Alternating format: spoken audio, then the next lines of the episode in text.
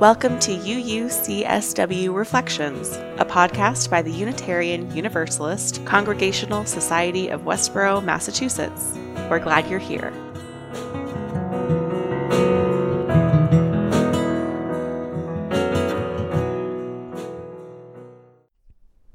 I want to address what's happening with the Supreme Court this week and abortion rights because I suspect it's forefront in most of our minds right now. I think it's important to begin at the beginning and give an honest retelling of where this so called religious opposition to abortion began. Because it was never about the unborn. It was a cover for Jerry Falwell's Christian schools not wanting to integrate black children into their white schools. Margery Eagan wrote a piece for the Boston Globe in 2018 that discusses the racist history of the re- religious right in great detail and we'll link it in the show notes. But here's the thing our religious tradition supports abortion access and reproductive rights without question. Because we are universalists and hold that no one ever ceases to be human. Being pregnant does not override anyone's humanity, does not create a hierarchy in which the possibility for a new life overrides the health and well being of an existing life. As Unitarian Universalists, I think it's important that we root our resistance in that place because it's not reactive, it's not laced with dread, it's grounded and life giving and affirming. When we draw our resilience from a deep well of affirmative values, it means that justice work becomes a process of world building, not a fistfight with oppressive power structures who we assume are winning.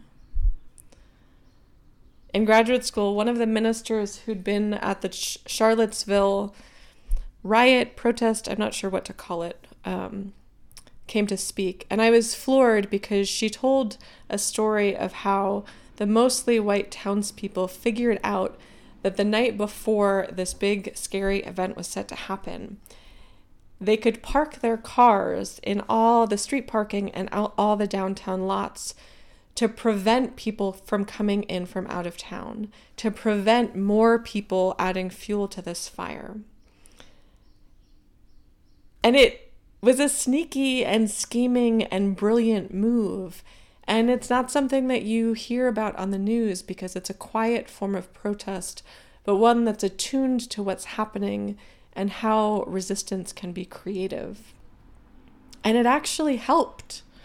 This is what the, what John Lewis referred to as good trouble.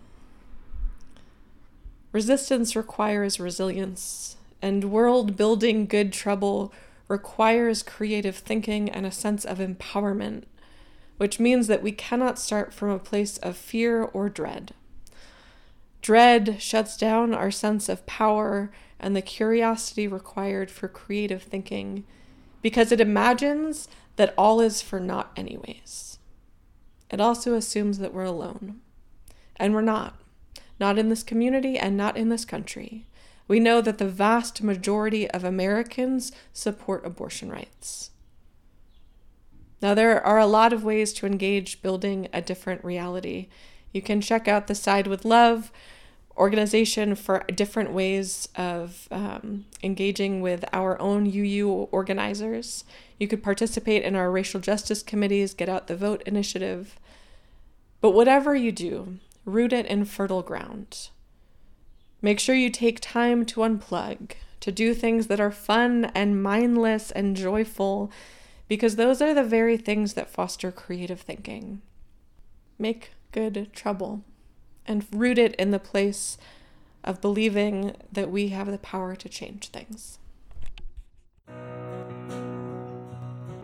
Thanks for listening. For more information about what's happening at UUCSW or for ways to get involved, visit us online at uucsw.org. All are welcome.